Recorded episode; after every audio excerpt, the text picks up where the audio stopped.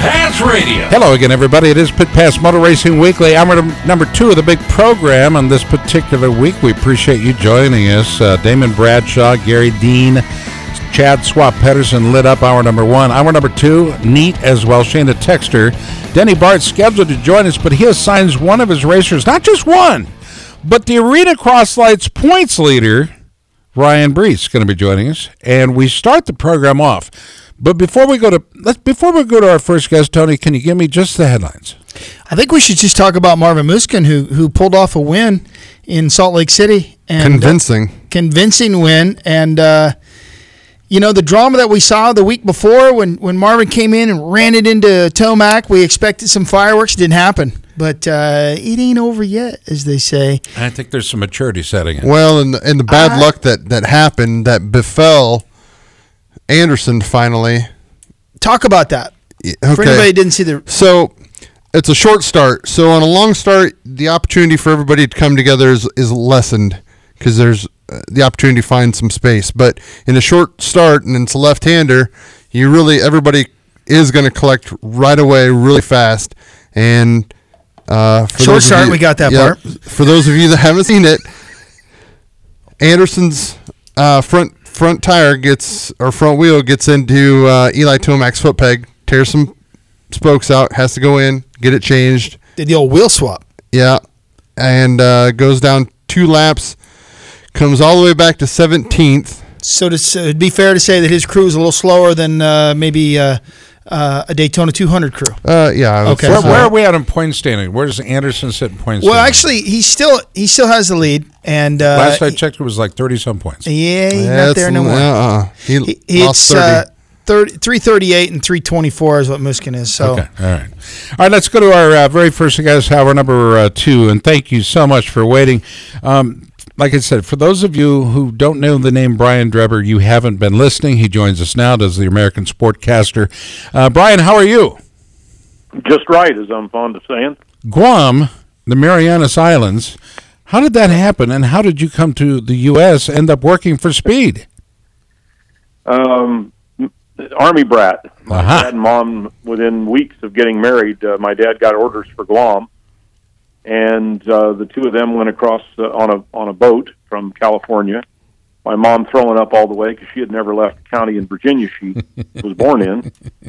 And uh, it, it, it's funny that you lead to that story because shortly after my dad arrived, he sent for his motorcycle. He, his dad was a was a guy that worked on the docks in New York. And So they got the bike on a banana boat to the Panama Canal and over to San Diego, and then on a supply ship to to the island. And the day it got there, they took a moonlight ride up to the top of the island. And I don't know how to put this delicately, but on the way back down, there were three of us. I see. So you were manufactured in Guam, is what you say. uh, and and and and and on a motorcycle, an Ariel Red Hunter. Oh, I love that. That's I, a great I was story. after I was after a bullfight in Mexico, so I mean, I really, yeah, that's huh. In my- whatever whatever gets your mom going, I guess. Oh, whatever. yeah, I know, right? in my other life, I cover wrestling as an Olympic sport. Okay, so I talk to Olympians every day, um, and now they're heading from the World Championships, or in this case, the uh, the the the U.S. Open in Las Vegas. Now all the good ones are heading to the Pan American Games in uh, Peru. And uh, when you are on tour covering Olympic Games or Pan American Games or Goodwill Games, as it were, um, do you get a chance to do what some of the athletes do, and that's take time to check out the country? In this case, in Peru, Machu Picchu. Um, I've not been to Machu Picchu, but I, on many occasions when I was doing uh, summer games, anyway, I was covering cycling, and I very often took my own bicycle with me and either went riding and training with with some of the teams, or just on my own sightseeing. Uh, Cuba was fascinating for the Pan Am Games, and I made a, a very good friend down there, a Cuban fellow uh, riding riding his bicycle. Uh, the light turned green. I was just in this big crowd of people, and all, everybody rides a bicycle in Cuba. It seems like so they don't have they don't have cars much. And uh, the light turned green, and this guy next to me in perfect English says, "Let's go." and and my uh, my friend Alberto and I spent three lovely weeks together. I met his family, and and he took me all over the place to all sorts of things that uh, that only someone who lives there would would have been able to do. And likewise in uh, in Seoul, when I was over there, I took my bicycles with. Oh wow. Uh, was able to ride on the track, as well as uh, around around the city and and exploring on a bicycle, which is much different than in a car. Can you explain what a velodrome is to everybody else? I tried to explain it to Tony and and uh, No, Roman I got it. You can the- read a book while you ride a bicycle. Well, It's uh, In the old days, Yeah. perhaps, yeah. These guys are a little more competitive these days. it's a it's a banked oval. It's uh, it's Bristol Speedway uh, for bicycles. You know, it's a banked oval track. You only go in one direction. Uh, the bikes are single speed and uh, no brakes. And, Now which is sounds- amazing, right? Well, it sounds daunting at first, but if you think about it, without brakes, the you know acceleration is relatively slow, and, and deceleration is, is likewise going to be relatively slow. So the change of speed is much more subtle than it would be with brakes and with multiple gears. So it's it's really uh, uh, safer in that way. Uh, what are what, what are the thing is- tracks made of now, Brian? Are they are they? They used to be wood in the old days. Well, and and the best ones, uh, the best indoor tracks still are wood, and actually there's an outdoor track in Minnesota that's wood. Uh, so wooden tracks are very smooth, but uh, obviously an outdoor track is likely to be um, either concrete or less commonly uh, asphalt. Okay. I've raced on all all of the above. And from there, I know Tony, you want to talk about uh, the fact that he broadcasts both AMA Superbike, ARCA, Remax Series Racing, uh, you know, and so many other things for speed. But you know, his his breadth of knowledge on the sports he covered, you know, covers, uh, I think is fantastic. Well, as hard as I fight it, there's a lot of crossover from s- cycling and motorcycle racing, and, and I'm sure you share that passion with a lot of the racers that you announce in in uh, motorcycle racing. They all ride cycles. I mean, that's part of training and and uh, part of their lifestyle. But um, the the AMA Superbike. It Um, wasn't always that way, and I can remember when I started in the. I didn't mean to interrupt, but uh, back when I when I started, which was '96, the same year that uh, Matthew Mladin came up for the first season, and uh, he was one that that really kind of got a lot of the guys in the paddock started riding a bicycle because he did that, and then of course he was kicking everybody's butt, so they decided they needed to do what he was doing, which was train on a bicycle. But before that, you had Jimmy Allen from Dunlop uh, the late, great, wonderful human being Merlyn Plumlee, and Brian Uchida, who was uh, a parts guy essentially for factory Honda racing. And those three guys were the original bicycle riders in the paddock. They would take their 10 speeds and go out riding whenever they could, whenever time permitted. Um, and so we, we used we used to laugh a little bit about that with all these, you know, born again born again bicycle guys, right? That thought they invented the sport, and Jimmy was toting his bicycle around in the back of the Dunlop truck for decades. Well, here's something kind of interesting. Uh, the, the GNCC, which is the Grand National Cross Country uh, Series, that it's an off roads. Yeah, but uh, so that we've we've heard a lot of a lot of guys that didn't have e-bikes or electronic assist bicycles. Um, they have uh, been complaining because all the the guys that do have them, they go out and they pedal. They ride. They basically ride the whole trail or the whole racetrack on their bicycle, and you can tell they're they're they're miles, Flying. literally miles ahead the first lap because they can blitz everything because they've seen it all, and uh, it's quite a disadvantage to the guys that that don't have that opportunity. Here's something interesting. America's premier, and I'm reading the press release. It just came to me today via email. America's premier off-road racing series adds Fantic E mountain M, uh, mountain mountain bike racing to the action. So they're actually going to have a race on Friday. Um, that'll, that'll be at the John Penton is the first one, May 25th, and then in June, September, and October. So they're actually having races, and they're embracing this uh, this e-bike thing that that uh, everybody's. Uh, you know, I I have one honestly. So I'm. But what are your thoughts on the pedal assist bicycles? Well, it, it's a it's a different category. Obviously, it's kind of like uh, I don't know. It's kind of like uh, well, anyway, it's a, just a different category. Obviously, there's been some cases of mechanical doping in some of the road races where they had electric motors hidden in the hidden in the bicycle. Um, so it's a form of of engineering a rules disadvantage for your opponents. I don't like to say cheating. Um, but then the e-bike itself and competitions among them is just a different way of racing. And you know, the technology we can't put these genies back in the bottle. There's always going to be somebody to come up with a technological advantage, and in this case, it's uh, using their e-bike because it would tire them out pretty seriously to have to pedal all the way through those woods. So they're using these electric mountain bikes to do what to do the work for them. Um, good for them, and good for the GNCC for how do they say it? Keep your friends close and your enemies closer. Yeah, exactly. So em- em- embrace embrace it. If you can't beat them, join them. Well, we're hearing a lot them of the fold. a lot of uh, people, true bicyclists, true mountain bike racers um, or riders, are uh, really they're they're really turn their nose up to these e-bikes. And I saw it firsthand, and I'm like, look at me, I'm not a professional athlete. What, what do, I'm I would never ride a bicycle if I didn't have this four thousand dollar piece of hunk, hunk, junk from KTM. You know, so Right. uh, um, and by the way, I don't ride it that much either. But uh, y- you know, I mean, I think it opens, it brings to them a, a whole another demographic. But they're really turning their nose up, and I've I've even heard that they're they're outlawing them on a lot of their bicycle trails, and I just can't imagine them doing a whole lot of damage. Well, it isn't damage; it's closing speeds, and uh, and and you know the trails. Well, the roads are dangerous enough when you're trying to train on the roads or ride on the roads because you're competing with automobiles, and then on the trails, you know, you have to attempt to share the trails with. And we lost him, Jack. And Jack's not in his office. All right, get his attention. All right. Well, we were having a conversation with um, Brian Drebber, or Dribbles, we like to call him. Dribbles. dribbles. Um, I uh, I personally think it's he was talking about closing speeds, and I assume that means braking power. Yeah. But uh, I think it's completely ridiculous. Well, I, I mean, I can understand his point of view. If you're a, a a regular guy that's just cruising around on your on your bike and you don't have that opportunity to slow down as fast because or get out of the way of one of these guys on an e-bike, it definitely you know could cause an accident with uh, somebody that's maybe not as experienced with somebody coming up behind them at a higher rate of speed.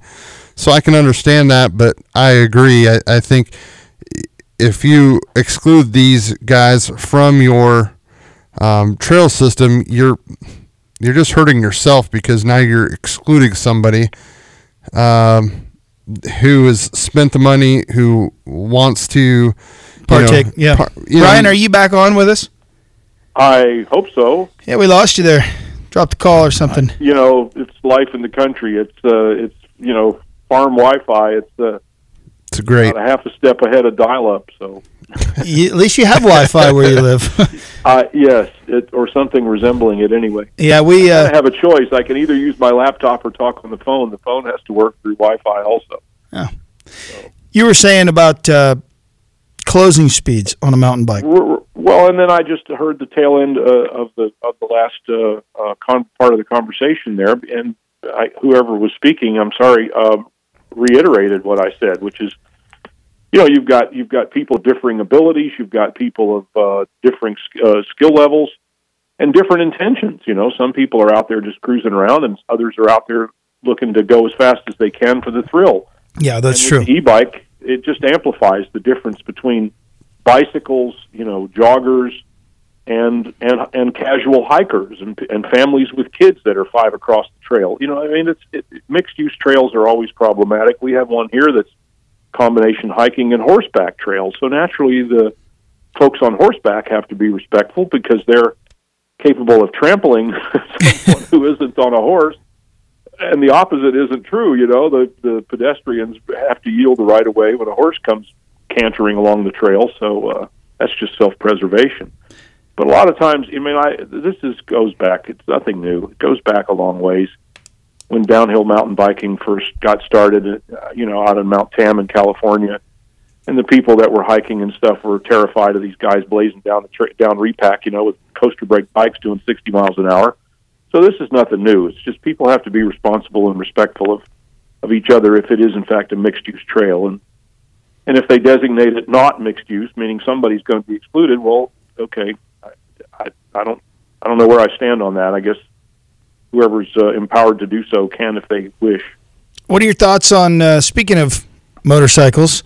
Uh, what uh, your thoughts on the the current uh, series here in the United States? Is it is it doing well by your is- estimation? Absolutely doing well. I'm fortunate enough to have been a fan uh, of the sport when it in the you know in the 70s and 80s, and then I began uh, working at, at races in '96, as I mentioned, um, for the old Prime Network with uh, Larry Myers and David Sadowski in the booth, and I was the pit guy to start with. And then I, you know, I've been uh, through all of the various eras, what I would call the real heyday of the sport. You know, from say the mid '90s to the mid 2000s, the era of of Mladin and Spies and Miguel and and Jamie Hacking and and and and and you know, when there were 12, 15 guys with big Prevost buses in the paddock and and, and six figure salaries and all that kind of stuff. And then the sport sort of went downhill a little bit because the economy and and other factors. And now in the very first year of Moto America, I was struck by the by the impression that the and I've used the phrase "the fun is back."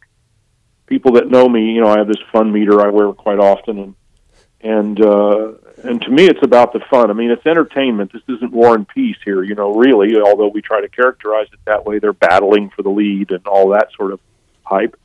But the fun is back, and Wayne and and Chuck and and Richard and uh, Terry Karges, you know, the partners are doing a tremendous job, in my opinion, of making it better every year. And it was it was tremendously fun the first year, and this year already it started off that way as well. I think they, the new rules, the new class structure, is uh, a big step in the right direction. Uh, a direction that they had planned some time ago, and they were very pu- publicly stated that.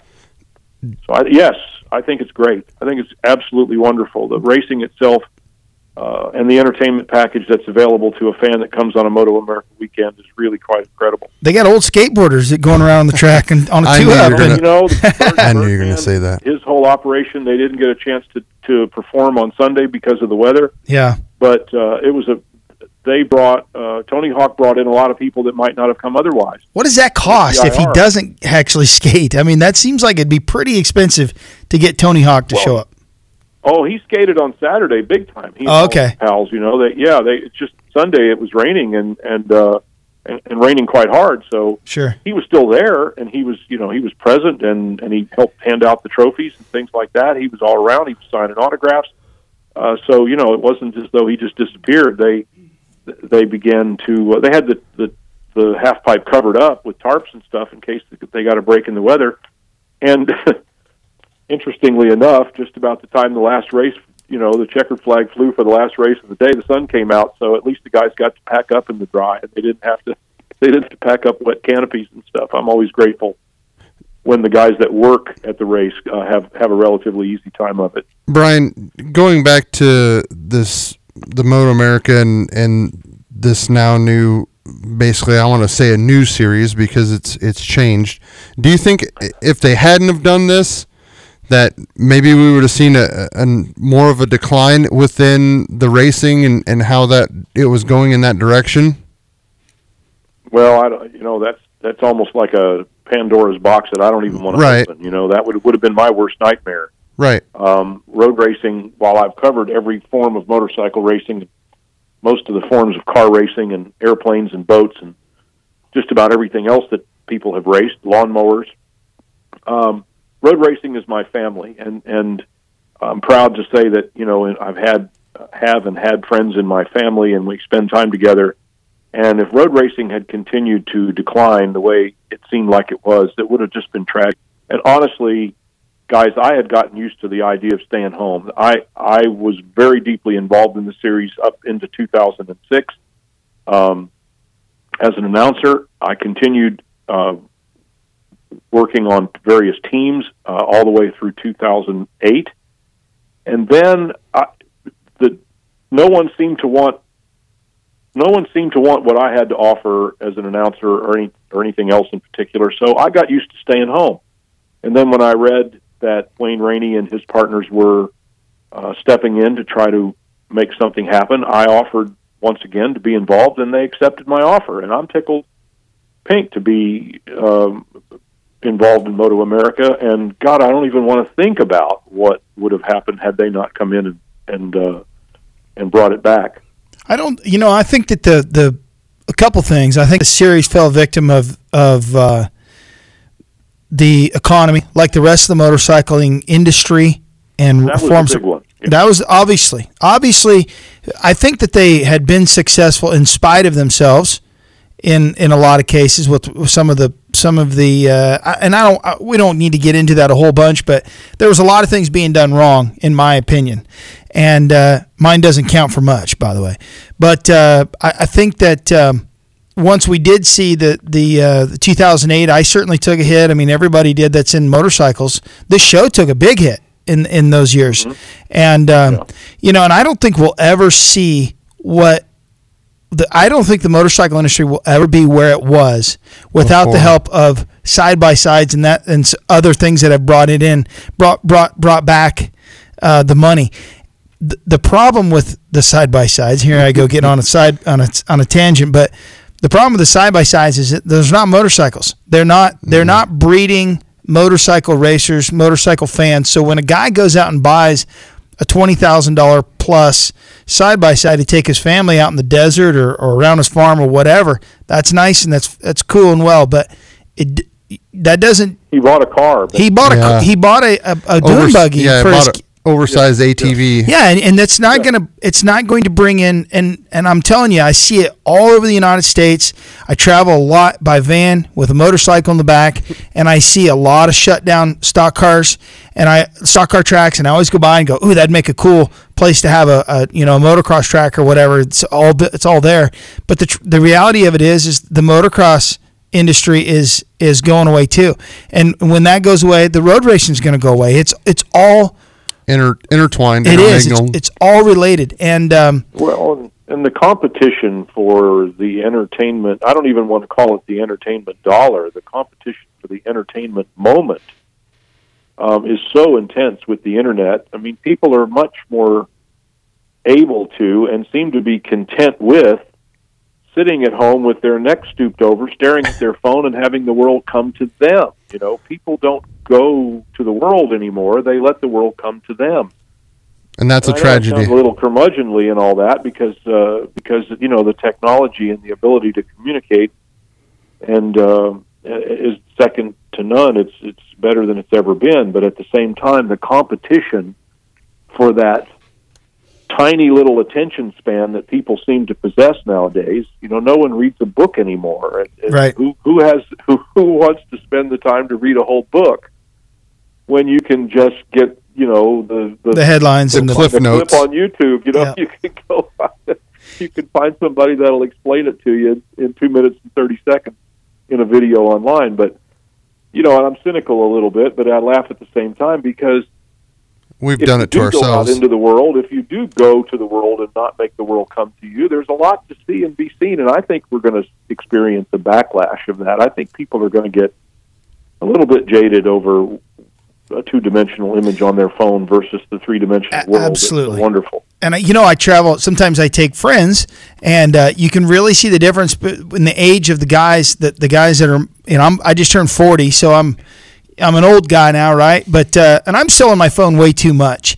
But um, you know, I, you, you go down the road. grew And, up with it. You know, you grew up with that more, much more than I did. Well, I didn't grow up with that. I, I didn't have a cell phone when I was a kid. I mean, I could Well, barely no, afford. No, no, but I mean, from as an adult, you that's that sort of technology has been around for the most part. So you're kind of in a middle ground. My my granddaughter, for instance, oh, is of yeah. the age where she doesn't know anything about the world before the internet. Right, right. Yeah. You know, she was too young. She's 19. She was too young to remember before the internet. You know, or I mean, I don't want to sound like a dinosaur, but we had three TV channels. That was it We had when I was a kid. we had channel 17 which had inappropriate stuff on you know they like they would say gosh and heck that was a big deal Well, the first time I saw HBO, I was absolutely mortified. I went to somebody's house and they had cable TV, which which I I didn't know anything about. I had never seen that. And so I'm watching they were watching a movie and somebody said, "Never mind what you just said." Somebody said, "You know, damn." And I thought, "Whoa, what, what did, uh, how come they didn't censor that?" yeah know, you I can't say that on television Blackjaw because I grew up with the Smothers Brothers and stuff, you know, when they were fighting censorship and everything. And So the first time I saw a movie on HBO and they used a four letter, what I would have considered to be a, you know, I would have got my mouth washed out with soap if I said that. And now they can almost say legitimate cuss words on. Oh, No, they do. Yeah. They do on regular channels. They Yeah. they say stuff and, and it's of course. and, and this you yeah desensitized to it even and uh uh you know it's it's it's part of the culture now. It's it's in, it's on it's in music. It's it's uh you know urban poetry is is no no holds barred with the uh with with there's no language restrictions on on things nowadays or or what we used to consider offensive. And and and in my opinion is that being offended is a choice. So if you're offended by something Yeah. you choose that. Yeah.